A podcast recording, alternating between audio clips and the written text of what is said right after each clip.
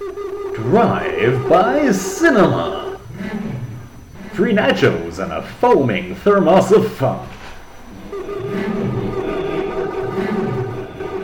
Welcome to Drive By Cinema, episode what five? Episode five, yes. I'm Rick, and I'm going to introduce my co-host.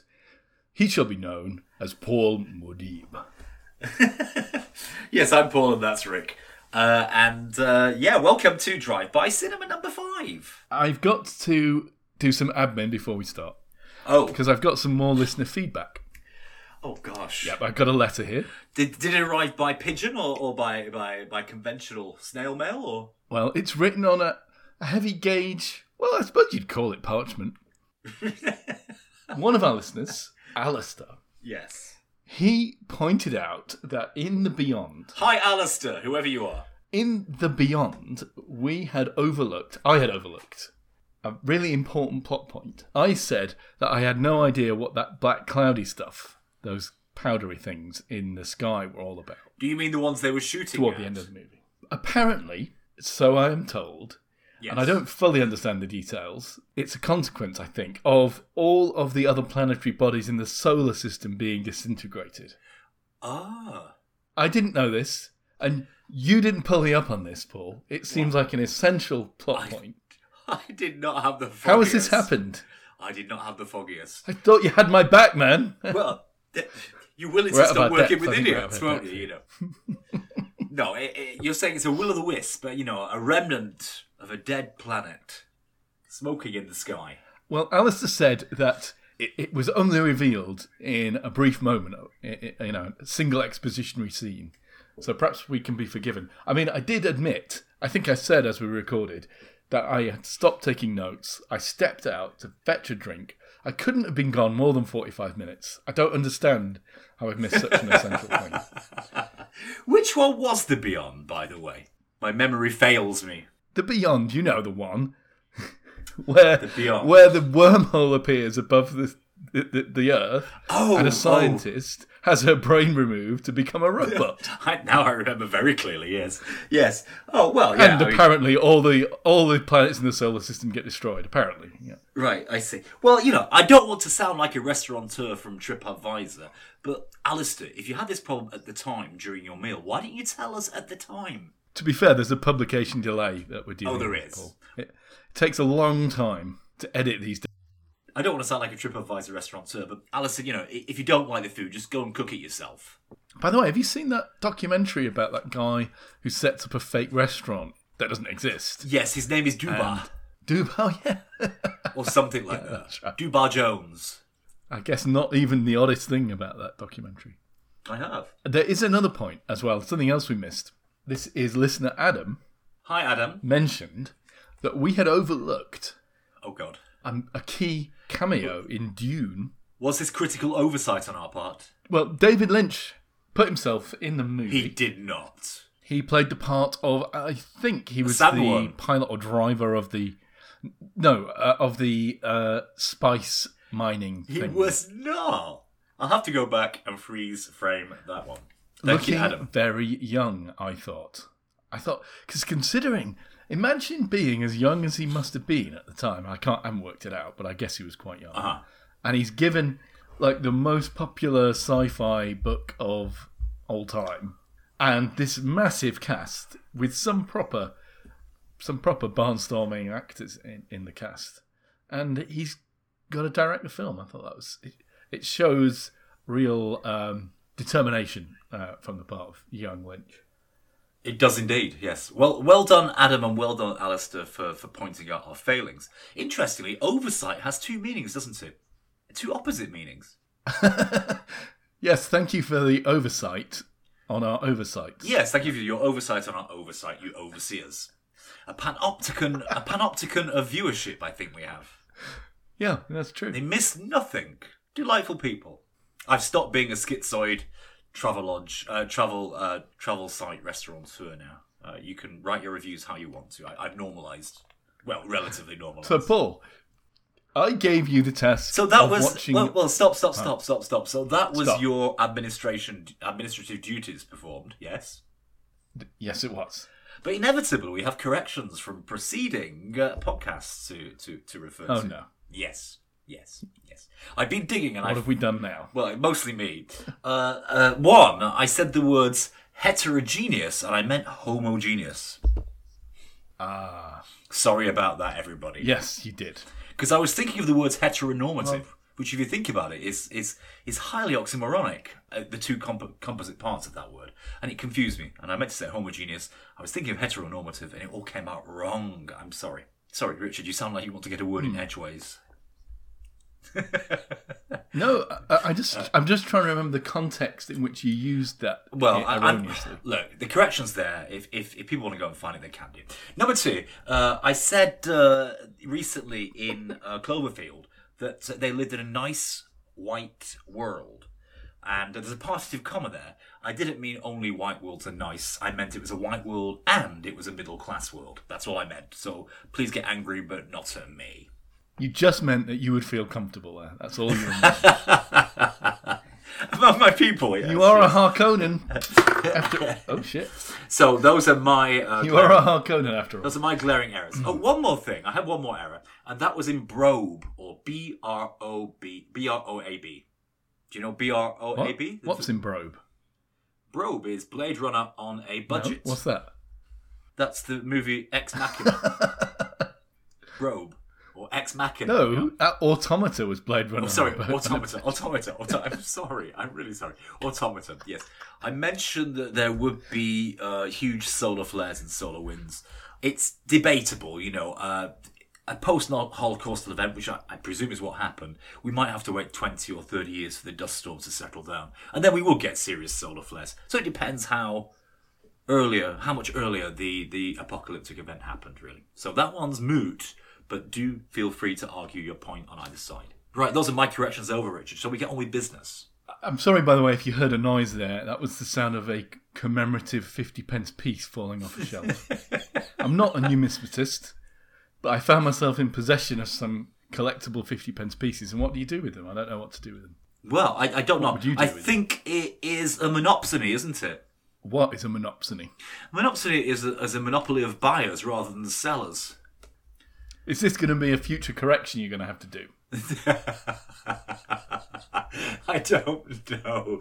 But ultimately, I think most serious traders would say we don't buy and sell, we simultaneously buy and sell. Everything is a counter, counter, uh, a counter position proposition, is it not? There are no buyers and sellers. True, The buyer, true. the buyer is a seller, and the seller is the buyer. There's an exchange of goods, and nothing, nothing more and nothing less.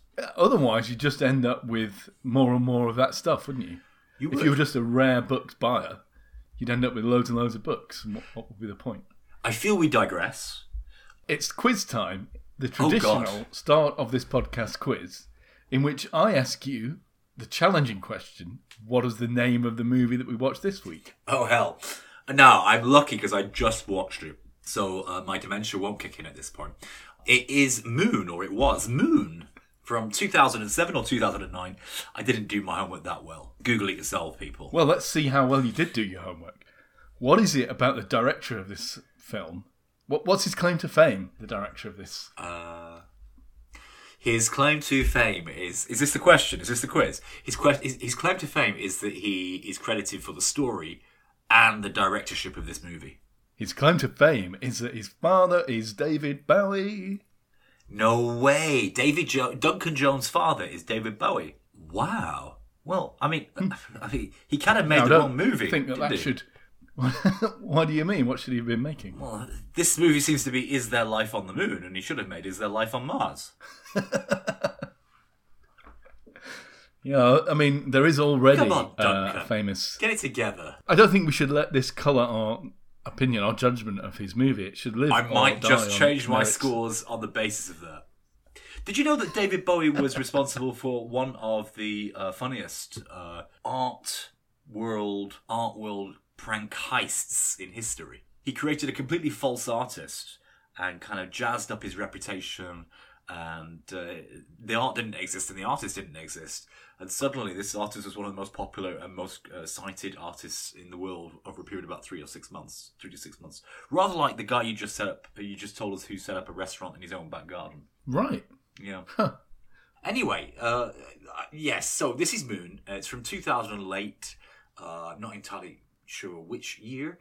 And uh, here's my quick summary: Chesney Hawks, four songs, plot holes, the size of a crater, dark side of the moon, uh, very worthy science, noise cancelling headphones, all those kind of things for me to discuss in the next 60 minutes. What about you, Richard? Any summaries? I know I always say this, but it's worth saying this week. Huge spoilers here, right? Uh, we're not going to hold it back. We're not going to pull any punches. If you haven't seen Moon and you think spoilers matter, you probably should go see it and then come back to this point. But please do come back. Yeah. It's a twist movie, right? I mean, the whole purpose of this oh, film is Oh, well, I didn't call them twists, Richard. I call them plot moments because they were like, you know, when people just have a really bad day in the supermarket and they have that kind of moment where they change their trolley direction and bump into people. It's I, I, it's like the screenplay had plot moments every fifteen minutes. Yeah, it was interesting. The, lot, the number of twists that were in this movie. Let's just explain what's going on then. Yes. So you've got this guy played by Sam Rockwell, called Sam Bell. Must have been easy on set for him there. And he is living on the far side of the moon, not the dark side, Paul, because it isn't dark, as you pointed out. Uh, not all the time, anyway. And he, what is he doing there? Well, he's a kind of a miner, and he's helping to run this helium 3 mining operation. now stop a second. And he's on a three year contract. Oh. Helium three. Are we to assume that this is not helium two? Ah, well, I looked into this because I was really Because interested. helium three would actually be lithium, wouldn't it, if it had three protons or something like lithium? No, that's not how isotopes work, is it? It's changing the atomic weight, but not the atomic number. It's still atomic number two, but it's got one fewer neutron. Oh, one fewer neutron. Okay. Oh, so it is completely feasible. All right. Okay. It- It is feasible, and Has it been feased before? helium three is genuinely a thing they might want to use for No fusion reactors Wow. because the the nuclear reactions that occur with helium three Props to the science so far. they don't give off neutrons. And if you have Look, nuclear they're lacking neutrons, aren't they? I mean, I mean, yeah. you have nuclear reactions giving off neutrons. The neutrons fly out and they wind up in the nucleuses of the atoms around, in, you know, in the container, Yeah. and that makes them unstable, and that therefore makes them radioactive.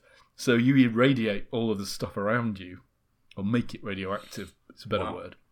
So it would be genuinely useful to use helium three for a fusion reactor if you had one. Got it. And the other thing about helium 3 is it's pretty rare on Earth. Almost all of our helium is helium 4. Uh, that's mostly coming out of the crust, and almost all of it comes from alpha decay of heavy Yeah. elements. Now, And helium, helium four. Sorry, sorry. Hold your thought. Helium four is actually not dangerous uh, because I don't know if you've noticed, but if you give it children, the interminable squeaky voices continue and they don't die. Whereas there's a chance here we could administer helium three to annoying children at fairgrounds, and it, it, it could be good in terms of eradication procedures. Sorry, Richard, you were saying isotopes. I think. safety note do not give helium of any kind to children. yes, sorry, sorry. La- lawyer declamation. Yes, please don't. Uh, these there is no advice in these podcasts, and there is no legal advice in particular. In fact, just don't do anything we say. Thanks. do not take child safety advice from this podcast. Most of the helium in the crust on Earth comes from alpha decay of heavy elements, and alpha particles are helium 4 nucleuses, nuclei. So almost all of the are. helium Yes, in our they crust. are. Wow, I forgot about that. Now, now, wait, stop, stop, stop, stop, stop. Richard, was this something you researched on off the back of this movie, or is this something you looked at before? No, I looked it up on the back of this movie Oh, because cool. they say they, there's a very short preamble at the beginning about how they're mining helium 3 for Yeah, energy. I wrote and it they down say in my something notes, about yeah. fusion energy. energy of the sun trapped in the rocks of the moon, and that seemed like a really strange thing to say, did. but actually, Dude, it's perfectly true. it's true. because the origin of the helium in the rocks on the moon is the solar wind. There are particles emitted by the sun all the time, and the sun is at least partially made of helium and hydrogen. So I'd Uh, like to thank Richard for these past A-level pass notes for A-level physics. Thank you. Richard. would, you like, would you like to talk about beta radiation too, perhaps? Uh, that's don't be negative. Now, the Isn't, um, isn't that just a fast electron? yes, exactly. That was my joke. You see, It was. It was very funny. Now, getting on to funny people, uh, Gertie is the other person in this movie. Kevin Spacey. Kevin Spacey, yeah. So uh, it's just his voice, isn't it? It's just his voice. And the nice thing about Unless, of course, Kevin went full kind of method and actually dressed up as the robot. it's possible. Yeah. It's possible. entirely, That would be nice to think of. Poor Kevin. He's having a hard time over these few years. Allegedly. I don't mind that you stopped me midway through my science ramble, but I Yes. did want Well, to. We, we passed the- our level now, Richard. Well, I think we can move on. I, I wanted to use the word regolith or regolith. Please do. That's moon soil. Were you looking to use it appropriately or inappropriately? Because you, you could you could one up me by using it inappropriately, and I wouldn't know. you could be laughing at me. You could be sneer, you could be snidely sneering at me as I didn't correct you. What, what is red? very what is regolith. What what is it? It's moon soil. So it's powdered rock formed over millions of years by you know meteorite impacts on the moon, and it's caused it caused you know Armstrong and Aldrin and all the lunar astronauts, the uh, Apollo astronauts, a lot of trouble because it's extremely abrasive material. You know, on, on all of the spacesuit joints and stuff. No way. I liked the way. Gertie has. Well, sorry. Can I just interrupt? Back to Gertie, who is the uh, onboard HAL, I guess, the onboard uh, omnipresent artificial intelligence. Gertie has a real attitude. He has an attitude. Yeah, yeah. Yeah. He's a bit proper. But then Sam does too. They're they're, they're both cantankerous little little little runts. You know what I mean? Yeah, it seems that it would be an arduous three-year contract to spend up there. with Those, those two, doesn't it? But fortunately, no one else is up there. And the other convenient thing is there's no communication back to Earth because the satellite that trans- transmits back to Earth is not available. And as far as I can tell, hasn't been available for three years of his contract. Wow. So it's just him up there with a rather a rather non-animatronic and rather non-human looking robot. So yet again, this is a lockdown movie and a half. Oh hell yes! I think this is more lockdown than even Martian. Like, he tends plants like Matt Damon does too. So so credit for, credit where credit is due. Not for food though. His food is kept in a kind of open-fronted refrigerator, which is like an IKEA shelving unit, full of little trays.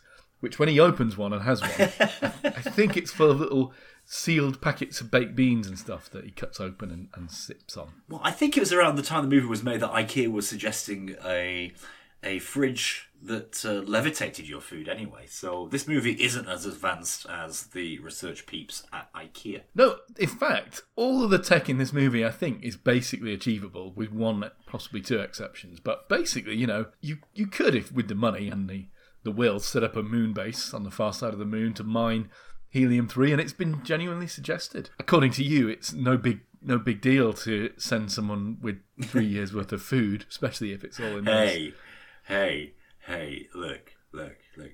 If you've not shot a moose, do not comment. Look, right, look, right. Okay, so I wanted to Oh, say. have you shot a moose? No, no, I'm not commenting. I'm moving on quickly to say to say if you've ever been to Japan, you may or may have not stayed in a bubble or capsule hotel, and you'll notice that it's a particularly Japanese styling, kind of like a very zen, but also very institutionalized, kind of utilitarian wood and sort of uh, Baker-like feel to it all. But if you go and stay in a capsule hotel in other East Asian countries like Singapore, they're kind of done up in a very plastic, plasticky kind of white plastic effect with lots of space-like writing and lots of neon lights inside the pods. And uh, that was the aesthetic that this movie went for. Everything was white and plastic on the inside. I liked the set design. I mean, let's face it, I don't think this is a particularly high budget movie. No, I- I'll tell you why not. There were only four songs in this movie. All by Clint Mansell. Well, potentially six songs, therefore, because there was also two smash hits. Walking on Sunshine by Katrina and the Waves being one of them. Oh, sorry, yeah. The soundtrack, the original soundtrack was by Clint Mansell. Obviously, Katrina and the Waves aren't Clint Mansell. Now you might say, how do they get about on the on the on the moon's surface? Do they go out? Yes, they do. He goes out to check the harvesting, the combine harvesters of Moonrock, and uh, he heads out on Big Trak. Do you remember Big Trak from your from from your childhood? The programmable little I had a Big Trak, yeah. the and I had, programmable moon buggy. Yes. it had a, I had one with a tipping trailer on the back as well. If you don't know that, guys, you might remember Jetpac by uh, Ultimate Play the Game. Uh, there was a moon buggy very similar to what he used in this movie in that computer game from 1984, I think. Uh, and again, this is technology that we have. There are moon buggies similar to this that you know NASA and stuff have been playing with. Sure, but I think 10 wheels would be more sensible than the six that were on this one. The only thing I would say about the, I, I I mean, I like the production design, right? That's all pretty cool, and particularly like for the budget, you know, they did a good job. They did a damn Uh, good like- job, yes. Well done, Pete. Those rails that Gertie hangs on uh, around the the habitation unit are really cool. But the only thing was the special effects weren't totally convincing. Like some of the outsidey bits, I didn't feel totally held up. And also, outside he bunny hops around like an Apollo astronaut, which I realise is partly the stiffness of suits, but he's also to do with the gravity. And inside, there was no evidence that they were in a lower gravity at all. They were just going around like normal. And I guess it would be impossibly expensive to simulate that, but it just slightly jarred. I couldn't quite get over that bit. Sure, I, I was busy at the beginning just to concern myself with the interminable opening credits. They seem to go on for seven minutes. Oh yeah, but they were really cool because they did them over the action. Now, the music was good, actually. That's the Clint Mansell original soundtrack. Yeah. Really haunting. And then we meet Sam, who's very bad tempered, has a beard, and also a Hawaiian t shirt. And then what happens in the movie, Richard? He's getting ready to go home, isn't he? And he's going to shave his beard. He's going to go back to his It's wife. been three long years. and he gets occasional video messages from it one way only though one way communication or at least it's not interactive because the delay would be too long because they all come through jupiter for some reason that's not really properly explained but he then has a bit of an accident Well, before that, wait, it stops. Before he has an accident outside, yeah, Gertie uh, tries to get Sam to believe that Sam is hallucinating. He says, "There's nothing on TV, Sam. What did you just see on TV?" Now, at this point, this is the first plot pivot or uh, plot twist, or as I like to call it, plot kind of uh, hectic moment where we're meant to think: Is Gertie just, you know, sadistic and playing mind games because he's bored out there? he's he's gaslighting him. But is he gaslighting? he is hallucinating right? He's falling apart actually. He's been on the moon for three months and you know Three uh, years. it takes its toll. Three years yeah yeah. It takes its toll doesn't it? He hallucinates. If you're, if, I mean, if you're on the moon for three years, I think the last thing you want to do is to set your alarm ringtone to Chesney Hawks. I am the one and only. I mean, it would drive anybody crazy. But the second there's a line hidden of- meaning to that though isn't there Yes, nobody I'd rather be is the second line to that tune, and that's relevant when we're talking about a, about a movie, as we'll find out, which is about clones. clones. Now I've got to stop here because just about reaching the point where we do the big reveal. Got to say that casting a movie with clones in is very difficult It is. because any actor knows that once they've been cloned, they can expect half of the work that they've had up till then. Stands to reason, doesn't it? Because their clone is going to get the other half. And if, as in this movie, there are two clones, you're going to get a third from that point onward. So only the most confident actors are going to are going to sign up to these kind of projects. So yeah, so there's a clone, but we don't know he's a clone, and we don't find out until Sam has had his accident on the outside in his moon buggy. Well, it's clever, isn't it? This is really nice the way they do it. So Sam, he has an accident because he's not paying attention. He crashes into the helium three harvester. We then see Gertie, the robot butler, tending to uh, Sam on you know a med bay table kind of thing. Yeah. He brings him around and he says, "You've been in an accident, Sam," and he is supposed to like reacclimatize and recuperate and stuff. But then he notices that one of the harvesters is broken, no doubt because someone, some fool, crashed into it. And eventually, his curiosity gets the better of him, and he engineers a situation where he goes outside, despite Gertie telling him not to. And he drives off, and he goes to that harvester, and he sees that a moon buggy has crashed into it, and he goes into the moon buggy, and he sees a dead body. Well, not a dead body, actually, a, a body in there, and it turns out that it's Him. it's the first guy. It's him. It's Sam. The same. oh my god, recursive, recursive mirrors upon mirrors. What madness have we entered into? Well, we're about to find out. It is a clone. I would like a clone. So the guy that woke up and was told he was in an accident wasn't in an accident. That's the thing, isn't it? It's really, really clever the way they do that because he says, "How long have you been out? Have I been out?" to Gertie, and Gertie says something like, "Not long." And uh, that's kind of a clue, isn't it? It's sort of to tip you off in a way. Yes, I thought that was quite that that tension, that uh, lack of resolution in in the in the divergent plot potentialities that go through your mind was really maintained uh, with nice gossamer gossamer gossamer spider spider thread tension there, really well scripted and really well plotted. That was, I think, this is one of the nicest parts about this movie was uh, it, the tension and uh, uh, the tension held together really quite well. Would you like a clone Of me or of somebody else? of you? Obviously, you. No, I prefer a clone of somebody else. Oh, what would you do with a clone of somebody else? That's- I don't know. I'd, like, well, they they'd have the memories of the person, but they wouldn't really be aware of. What? What you were doing to them? No, no, no, no, no. No, it's like you could start again with people. Do you know what I mean? So they'd have the memories, but they wouldn't remember how shitty you were to them. Yeah, they'd have the same sort of what can we say global Personality. memories, but they, they wouldn't. Uh, yeah, but they wouldn't have the specific memories of me. See, this is the problem with cloning, and the problem with Sam's clones in the movies. This is one of the plot holes. Well, Yeah, not really. I suppose they try and explain it. But obviously, if, if, if you have a clone of somebody, it's a blank slate, right? It's a tabula rasa. You're not going to get any useful work out of them because you'll have to spend 18 years teaching them how to, you know, wipe their ass, won't you? Yes, And now in this movie, they say something about implanting memories, which is a very hand wavy thing to get over the whole damn problem with it. Just how, you know, how do you do that anyway? But I presume that the idea is that they have to make him like Sam Bell on Earth, whoever he is, because Sam Bell is a trained engineer who can fix all the systems in the lunar base. So, now Sam looks a little bit like Harrison Ford, Sam number two. Well, more like Sam Rockwell, I would I would argue, but because I think it was all played by Sam Rockwell. So anyway, the the moon Harvest of the Breakdown is called Matthew, and at this point, my plot moment was, you know, is Gertie staging a revolution by Leninist defeatism? You know, is he damaging is he damaging the machinery in order to, you know, take over, kind of thing? But it, that but wasn't the you're- case. Well, maybe he was because You know, was he was he throwing spanners because before works? Sam One crashes, he sees video logs that were taken by previous Sams. I think, or is that right? I, th- I think there's like a brief flash of That's right, those yeah. videos. Presumably, Yes. Gertie is doing that. Or maybe Gertie is told to set this up like this every every three years. You know, maybe this is part of the way they. You know, if you want a curious cat to die, the best way is to make it curious, isn't it? And he's making. You know, he's sort of reve- is he revealing these things slowly to get Sam to, you know, cross boundaries and kill himself, so to speak. Look, I've got to say, I really like this movie.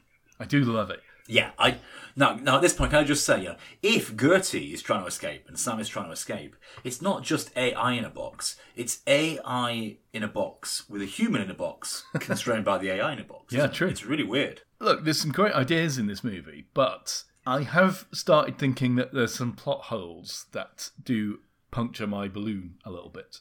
Gertie is one of them because I was never really convinced like which side Gertie is on, and he seems to flip flop anyway at the convenience Well- of the plot. This is it. I mean, to the extent that I was thinking, like, is Gertie just creating or these communications, communications down, but the uh, the the saved video logs of uh, Sam's Hmm. communication with his wife? Is it all just Gertie being a very clever AI? But sorry, plot holes. Here we go. Well, look, okay. hit me with the first one. Firstly, why? Why does the company need to station a man, or as we later learn, a whole series of, I don't know, at least 50 clones on the far side of the moon? When all his job seems to be is occasionally he goes out and kicks one of the harvesters. And his other job, the only thing uh-huh. you see him do as work in the movie, is taking a can of two canisters of helium 3 and putting them in in a chute which fires them back to Earth. That's all he ever does. And Gertie's there with a robot arm Yes. that can like type on a keyboard and do other things and do surgery and medicine. I'm, I'm sure Gertie could handle this shit. Why do you need a human being there? That's a very This is an age point. old Yeah. question in, in, well, science fiction, less so, actually. In science fiction, you usually want to send a human. But in real space exploration, we haven't done very much human exploration. We've mostly sent robots. You know, to all the exciting places, we sent the robots. One of the many problems is like crew boredom. You know, if you're going to send someone to Mars, it's going to take months in space. What are they going to do? It's I don't know. boredom. It's a big problem. Exactly. Drugs. You have to give them drugs, I guess. So, well, I, I think some of this comes down to the, the time it was shot, you know, 2006, 2007, 2008. One, like uh, when uh, the rescue ship is arriving later on in the movie, there's a, a there's a big sort of neon kind of arrival board, and uh, it's like tablets and you know pinch and twist uh, tablet windows, you know, multiple windows on a on a phone device. Just hadn't been thought of. The rescue ship is another plot hole, right? Because when one of the harvesters properly breaks because someone crashes into it, which and and somebody only crashed into it because they thought to put human beings on the far side of the moon with with rovers, right?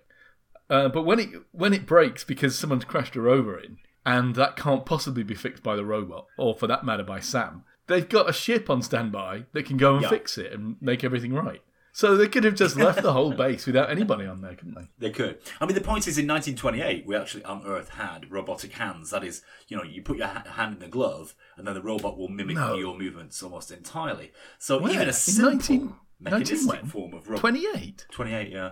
1928, yeah, yeah. So even a simple form of robotization would have been possible. You know, they could have stayed in, and then you know the the, the robot exoskeleton that was mimicking their movements could have gone out to do the fixing for them.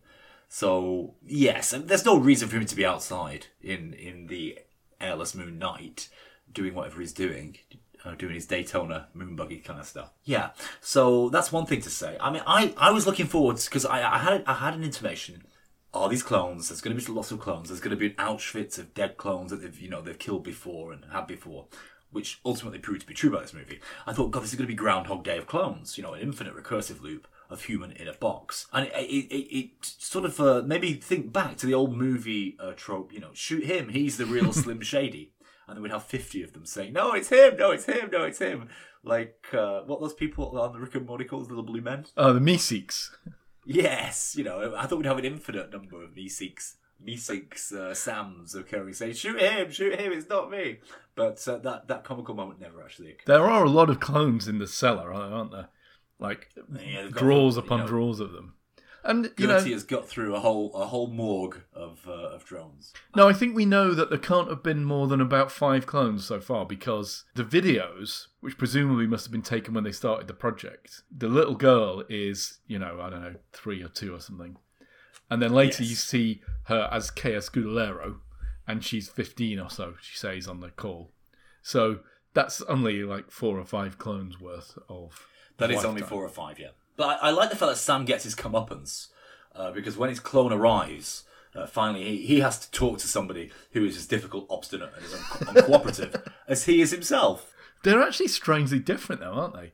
Don't they, They try are, to yeah. emphasise that one of them is more vi- violent than the other? well, one of them's a better fighter, isn't he? He he he he, uh, he likes he likes a bar brawl. But it does strike me that keeping a cellar full of clones, even though they're on ice, you're still going to have to maintain basic life support to them, aren't you? Again, it just comes back to why why bother with all that stuff? Just get more robots. Now Sam's been away from his wife for quite some time, and at some point he does he does sort of intimate that he has questions about his wife's fidelity. He says, "Oh, my beautiful daughter, but she might be the milkman's daughter." Yeah. Well, I was thinking, well, she might be the milkman's clone's daughter. You never know. You think United Dairies are cloning milkman? Could be. So there we go. Right. So so have we explained the plot? I don't think we have. Richard, could you just give one of your very précis synopses of what actually happens in this in this movie? Sam, having discovered that he is one of a series of clones, he realizes that things are not quite what they seem. His company that's employing them hasn't been totally honest with them. He figures out that the supposed communications blackout with Earth can't possibly be all it seems either. And he goes out and he discovers that there is this transmitter tower, uh, in fact, several transmitter towers surrounding the lunar base, which he reasons correctly, as it turns out, and I don't know why, but he reasons that these are jammer towers that are inhibiting their Do you think that Gertie would just let him out by by him bursting a, chemi- uh, a chemical pipe? I think we. Again, this is Gertie and his weird, sort of two faced character, isn't it? I think Gertie is programmed not to harm and always to. Well, not to harm the clones up until the point where he puts them in an incinerator and incinerates them. Oh, I guess they do that willingly because they think they're being sent back home. Uh, but in fact, as it turns out, it's a box that sets them on fire. That's why I was thinking. Curiosity killed the cat. You know, does he does Gertie engineer these accidents in order to, to get them to kind of get in that box somehow? You know, has he played this game before? Well, they must be them. keen to go home after three years anyway. I mean, I guess Oh yeah. the videos, in part. So I think we have to assume, as I say, that they've got to implant all of Earth Sam's memories into Space Sam so that Space Sam knows how to fix things. But unfortunately, that means he thinks he's got a wife and kid, which he doesn't Yes. because Earth Sam has them. I mean, Gertie's very sympathetic to their to their to their circumstances. Uh, they have a fight and they break uh, their little wooden uh, model of a town that they're building. And one Sam says, "Gertie, do you know how much time I put into that model?" And Gertie says, "938 hours." And uh, Sam says, "938 hours," and Gertie says, "Yes, approximately." So he has a sense of humour. Gertie, he's he's he's a funny robot. I think we're supposed to assume that Gertie has grown from his basic programming and that he's become attached or affectionate towards Sam. That's right. Yeah. seems to be what they're getting at. I like uh, Gertie's cup holder. That's a neat touch. And the use of the emoticons for a face. Although I would have liked to see a poop one, or maybe uh, the eggplant one might have been appropriate for Kevin's face. I really like the help at 33 minutes, 43 minutes and 30 we were given, that we were given uh, in order to understand the story, where, you know, they discovered there are two, two of them being clones, and then they discover a secret kind of place, and one of them says, there might be more clones down here. Uh, you don't say. I, I wasn't... I hadn't guessed that at all in my own mind, but for anybody that hadn't actually considered that possibility, the, the movie really does help you out with that. So then one of them goes looking for the Lion, the Witch, and the Wardrobe, i.e., the secret compartment in the spa- spaceship. They've worked out that the company that does this is not going to be too happy that they figured out that they're clones. And they put two and two together and realised that since they've been burning clones for the last, you know, dozen years, they're not going to hesitate to exterminate them when the cleanup crew arrives. And so Sam number two, who's a bit more physically capable because Sam number one is disintegrating, Is that because he got a blast of the uh the the tower mast, whatever it's called? The I don't know what you call it. No, no. The the clones have got a lifespan. They've run out after three years. That's the idea. Now I don't know That's whether that's idea. because, that, again, you know, cloning is real technology. There's nothing like pie in, pie in the sky here, is there? I mean, they can No, clone sheep. No, nothing at all. No. I think is it the case that clones sometimes have genetic or congenital abnormalities, or am I am I imagining that? I confuse science fiction with real, real. At uh, this science. point, I have to say, uh, you, it's, it's you, you, know a lot bit more than me about It's life sciences, isn't it? I'm out, out of my depth here. But in this movie, I think they are programmed to disintegrate, or they can't keep them going for long enough. I guess Yeah. the problem is that he's getting antsy about going home anyway. So, in a sense, after three years of stringing him along with the same video of his wife, you know, on loop, that they've got to get rid of him and start again. Maybe that's the, the conclusion they came to. Whether it's because the cloning technology is imperfect or they've designed him to, clone number one is falling apart. Really, quite unpleasantly, actually. It's, it's not nice to watch, is it? Sam number two engineers this plan to send Sam number one back home through the completely crazy idea of popping him in the linear accelerator they used to send helium 3 back. well, yeah. But he said he, he said he'd done the sums, so that's fine. He had done the sums. He said you might feel some G's, but you'll be okay. what happens at the other end, though? I guess he splash lands in the ocean. Oh well, okay. Of course, what happens is Sam number one realizes that his time is limited anyway, and he encourages Sam number two to take the escape route. The plan is they get one of the clones out of the the clone cellar, and they put him in defrost mode. Sam number one goes off and puts himself back where Sam number two found him in the crashed rover. And dies. Yeah. So that the cleanup crew will find him and get rid of the evidence and repair the harvester. Meanwhile, Sam number two, he can put himself in the linear accelerator with a spacesuit and some provisions for the journey, presumably. And he puts it on automatic to fire himself back to Earth, where what's he going to do? What's he going to do? He's going to go home and try and see his daughter. He's going to swim, presumably, to uh, a nearby shore of a rather large Pacific Ocean. he he has a last act, doesn't he? He jumps out just before he gets fired off, and he runs over to the controls on the harvester, and he sets it so that it will knock over the tower of the jamming towers, so that the new clone who's about to wake up will be able to communicate with Earth. Yes.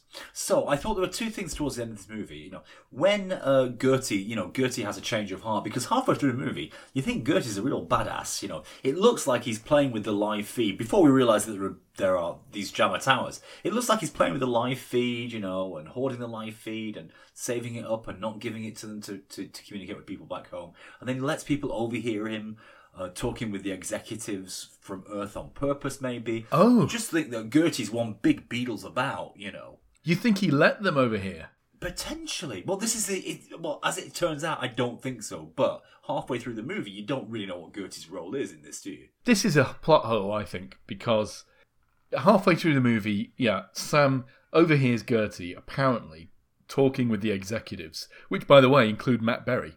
And uh, yeah, so if Gertie can communicate live with the executives back on Earth, then what are the jammer towers actually doing? That they can't Yes. possibly be jamming the signal. You said they maybe switched them off, but how would they have known to have switched them off from the Earth? Well, this is this is a massive plot hole. Hmm. So, but towards the end of the movie, I think there are two areas where it could have really been legitimately a little more melodramatic. You know, uh, Sam gets back to Earth, and the only upswing of it is that he acts like a relatively successful whistleblower and negatively affects the share price of the company that sent him out there by 35%. I mean, it's not, I mean, well done, but we wouldn't pin a whole storyline on this, you know, for the success of a, an industrial industrial whistleblower to start off with. Yeah. Two is when Gertie is saying goodbye to them. They could have played on the fact that Gertie developed a liking and a, conscious, a consciousness of his own, and shutting him down would be irreversible, and there could have been a sad goodbye moment from Gertie that was un- irrecoverable. But instead, oh, he just he just boots back up again. So I think two dramatic elements were really missing from from the end of the movie to make it a satisfying, a satisfying pot boiler. But apart from that, the scripting I thought was really good. Well, the other thing is that they were doing that resetting of Gertie to try and hide the tracks. They'd put uh, Sam Number One back in the rover so that it all looked as, uh, you know, as if that was part of the accident, and they hadn't discovered that the clones existed. Then they were going to uh, reset Gertie's memory, so all these recordings of all the conversations and stuff wouldn't tip the company off to the fact that that had all been discovered. As if Gertie can't just transmit all that data back to Earth anyway, because obviously as he does have control of the in some way of the, the uplink. But then if he sets the harvester to knock over the tower, that kind of gives the game away anyway, doesn't it? I mean, they would figure it out, wouldn't they? Surely. And and when he's down on Earth whistleblowing, also. So my, my point was when the, when the rescue ship arrived, had they discovered Sam there? Would it, do you think they would have exterminated him? What would they have done? Yeah, I think they would have started again. They would have killed all of the clones. I think that's what you're supposed to think. They'd have killed all the clones, got a new one out, put everything back to normal, and, you know, it would be like resetting the clock. If Sam had had a more satisfying job, where, you know, he advanced the cause or built a new part of the lunar base or something, then you might argue that, you know, three years of fulfilling life, you know, with memories of a of a happy married life on Earth, uh, and and then you know it all ends painlessly in a euthanasia box. Might Yes. be quite a nice way to live. But as it is, uh, all he does is move canisters from point A to point B and press a button. and hang out and listen to Chesney Hawks all day. So, yeah, so I, I don't know what the movie was, was about, Rich. I mean, there were reflections of Auschwitz, weren't there? There were reflections of the nature of, in you know, life as an industrial drone or as you know, as an ant in the industrial cog cog and machinery of, of 20th century life. But I'm not sure those observations are, are, are as relevant for the lives that we lead today as they could have been. Uh, so I don't know. I don't know what the overriding thesis of the movie was. I want a clone so that I can harvest its organs. well, I mean, you could have more than one clone, couldn't you? Oh, exactly. Yeah, I could have several. But you know, just imagine being able to live your life knowing that you had a spare liver, uh, you know, lungs, kidney, corneas available to you. So at some point towards the end, uh, as the arrivals board is showing, you know, uh, this uh, this mothership, this this uh, savior ship is about to arrive. They kind of pull out like uh, what looks to be a very futuristic version of a Panasonic Toughbook. I'm not sure Oh, what it was for. That's how that's how clone number one goes. He drives out of the jammer zone. In fact, no, he dri- He must presumably he drives over. Yeah, because you see the Earth rise, don't you? He drives over so he can see the Earth, and he can use the uh, apparently connect to a cell phone network. Well, this is it. You see, I mean, we have an arrivals board that like, looks like you know a, uh, an LED weather weather today display that you might see outside of school. it's not an arrivals. We don't have smartphones on this on this moon. It's, It's it's showing how it's showing the status of the different harvesters. And you couldn't see that on his smartphone or very futuristic Panasonic Toughbook. Yeah, I suppose. I suppose that's not very realistic, but it looked good. It did look good, yeah, yeah. So, was your mind blown by this movie or not, Richard? It was. It was genuinely. I, I was genuinely entertained. I, I really the plot it. twists were enough to keep anybody thinking. Uh, I like the way they opened up possibilities, and then oh, it was great. You know, the uh, the branching of the potential ways that the storyline could develop was great.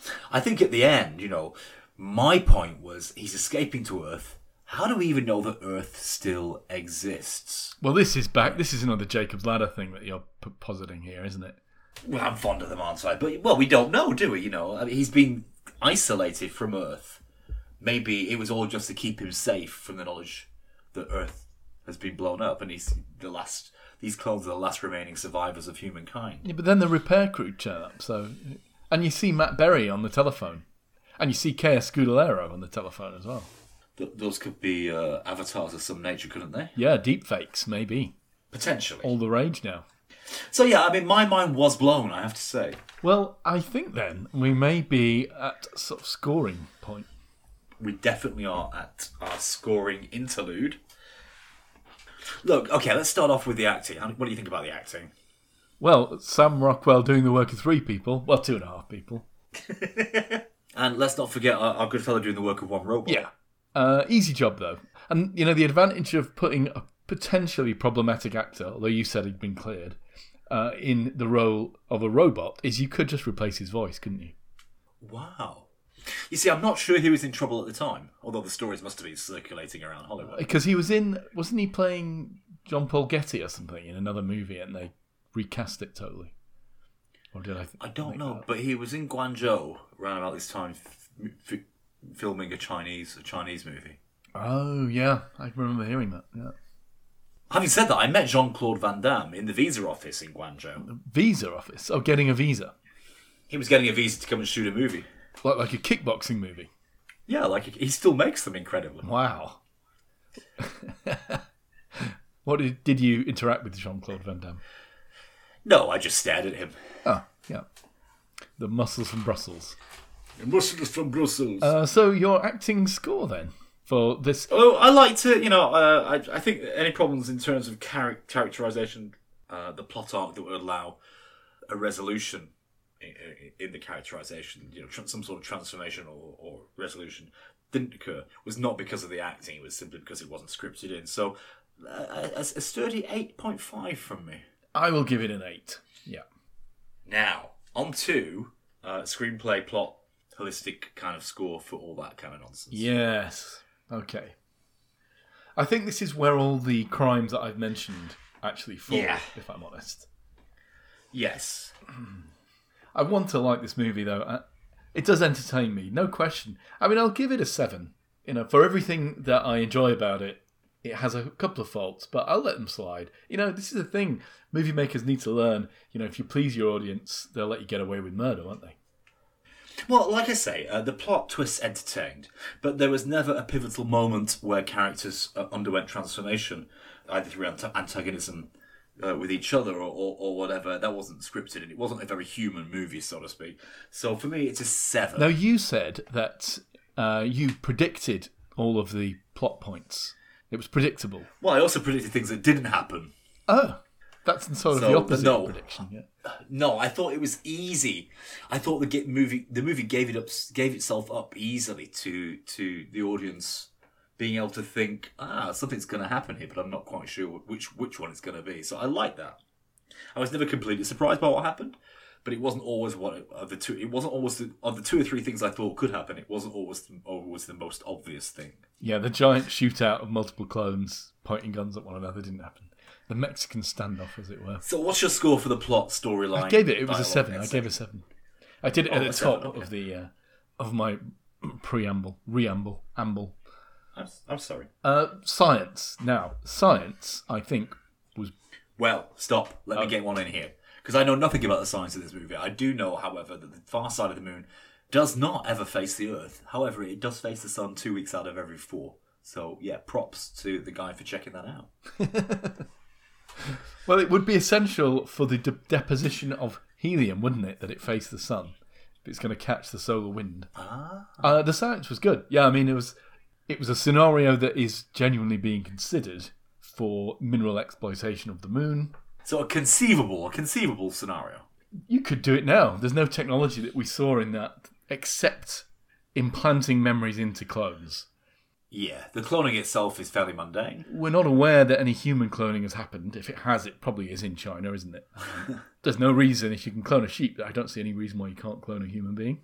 Precisely, yeah. So, the science was all quite sturdy, all based around existing science and the progress that science is heading toward. Except the direction the direction it's headed towards. Sorry, Richard. Yeah. Well, the only thing that they got wrong, I thought, was the science of the radio communications and you know, would you beta blockers. would you the- really what put- they call the jammers? would you put jammer towers up, or would you, or would you just switch it off somewhere? It is not how noise cancelling headphones work, is it? And could you really contact Earth on a Panasonic Toughbook with a video link? I mean, would the Wi-Fi reach to Earth if you just went is round? that what they use that for? Is it to contact Earth, or is it to control something on the ship? No, he put it in the rover and he drove around, didn't he? I suppose he's using the rover really to contact Earth. But he drove around to the the near side of the moon so that he could see the Yeah. Earth and then communicate directly, presumably. Ah Yeah. So for me, the science uh, a very a very creditable eight. I'd give it an eight point five. I think. Yeah. Right. Last thing is uh, action and special effects. Yeah. And given the budget, given the constraints that they had, you know, the production design was good, practical effects for the robots. Um, the only things that I didn't like too much were some of the outside bits. Not all of them, just some of them looked a bit unrealistic. Markup for Big Trak. Yeah, Big Traks were great. Yeah. Yeah, I, I thought the outside was all right. You know, I thought that the moon harvesters throwing soil Yeah. on the back looked. I did like that. I liked the arcing, slow fall of all the regolith that it was chucking up. So yeah, I like, like I like the fact that moon harvesters were throwing throwing muck out the back and moving slowly through through a, a you know a, a moonscape. Yeah, it was lovely. All of which is to say, hmm, yes, I'll give it a seven for the special effects. I'm going to go a little bit better. I'm going to give it an eight. Can I just say, there's one area that I'm not very happy with, and, and Sam uh, presents sol- soliloquy as madness. You know, I'm talking to myself on a regular basis. I must have gone crazy. For anybody who's talking to themselves in lockdown, soliloquy is not a sign of madness. Talking to yourself is not a sign of madness. It, we only come to associate that since uh, a very famous play by Shakespeare, where somebody talks to themselves as they go mad. But But soliloquy itself in occurs Shakespeare, in all Shakespeare. Yeah, I was going to say it happens all the time in Shakespeare. Yes, yes. In fact, until the well, until until that play became famous, talking to yourself was not seen as a sign of madness. No, well, thank goodness for that because I do it all the time. I do it all the time. All too. the time. So, so don't call Samaritans. Keep talking to yourself, guys. And you know what? Half the time I know what I'm going to say, so I don't know why I bother. And half the time, I agree with myself. all right, so controversial. now, wait, stop, Richard. One more thing to say. Oh. I think here, not having Pink Floyd on the soundtrack was an omission. Was it not? But they do say the dark side of the moon, don't they, in Pink Floyd? And that's not right. oh, not Far Side, right? Yeah. If you had a clone that you were keeping Yeah. for organs, you wouldn't want to implant your memories into it. That would be a bit cruel. You'd rather uh, like uh, just a brainless body, wouldn't you? So that you could just Well, take one, you you wouldn't want it to know it was a clone. exactly. That'd be the last thing you'd want it to know. So so everything you did, every every interaction you had with it would be disingenuous, would it not? I don't think you want it to have a brain pull. That's the point I'm making because you're never going to need a brain transplant. Oh, I mean, if you do, like, I mean, It's that's not not going to yeah. fix you, is it? That has been said to me before. yes, yeah, I sympathise with your position there. No, you're right. I mean, uh, brain transplants one would that would not be realistic science, I don't think. Uh, and two, if your brain's wrong, your brain's wrong. I mean, having the same brain in again is not going to help you now. What is your overall score? well, this is a nine. I think this is the highest one so far. I really, really like this movie. I was not looking forward to this. This is a real surprise for me. Uh, it's not Why? any Why weren't you looking forward to it? God, more tedious Matt Damon like explorations into solitary solitary life it, on another planet, on another on another rock. Oh God, you know, I was I, I really had that attitude coming in here, and blown away, mind blown. Great, lovely, loved it, smashed it, whatever. Yeah, great. And the budget so small. I can't believe they did this on this budget. Really tight script writing in most in, from, from most perspectives. Just character development was lacking a little bit. Uh, but yeah, great, just really good. I like the way your overall score sort of exceeds all of the individual scores, and I think that's no, I think that's quite right. It's a Gestalt phenomenon, right? This movie is better than it has any right to be. My score is also also a nine. Yeah, uh, heartily recommended. Right. Okay. Well, that's pretty much it for uh, the Moon, or Moon rather, which was a jolly, jolly good movie. High recommend from me. Not that I'm any authority on these things. Uh, so, Richard, it, it behoves me to ask, or it behooves me, Oh, yeah. or I am behooven. I'm, I'm, I'm hooven. I am. I don't know, but it, I'm required to ask you what's what's next week. Shit, man. The thing is, it's your damn turn. Do you know what? I, I really don't have any suggestions apart from the sequel to this one or Cloverfield Three. There is another movie that David Bowie's son has done, and it's called Mute. That's what I meant. Mute, the sequel to this one. It's not a sequel, It's Not a sequel. Not a sequel. But we could watch that. My other option would Is it science fiction, Richard? Because we're still on a science fiction tip. It is science Officially. fiction, I believe. Yes. Okay, so deeply respected viewers and listeners, listeners, sorry, please, if you want to be in the know when you listen to the podcast next week, uh, do your homework and watch Mute. I nearly made you watch it this week, you know, on a double header, but I'm glad that we didn't. Well, it's been a very busy week. It has. Okay, so next week uh, we've got Mute by the same director as as, as, as that what we watched uh, this week, and uh, that should be an, an enjoyable romp through through through whatever it is. Uh, anything else? Any other notes notices before we close today's today's annual general meeting, Richard? No, I'm just waiting for the amazing new outro theme music that you have prepared. Coming in any second now. Okay, bye guys. Bye.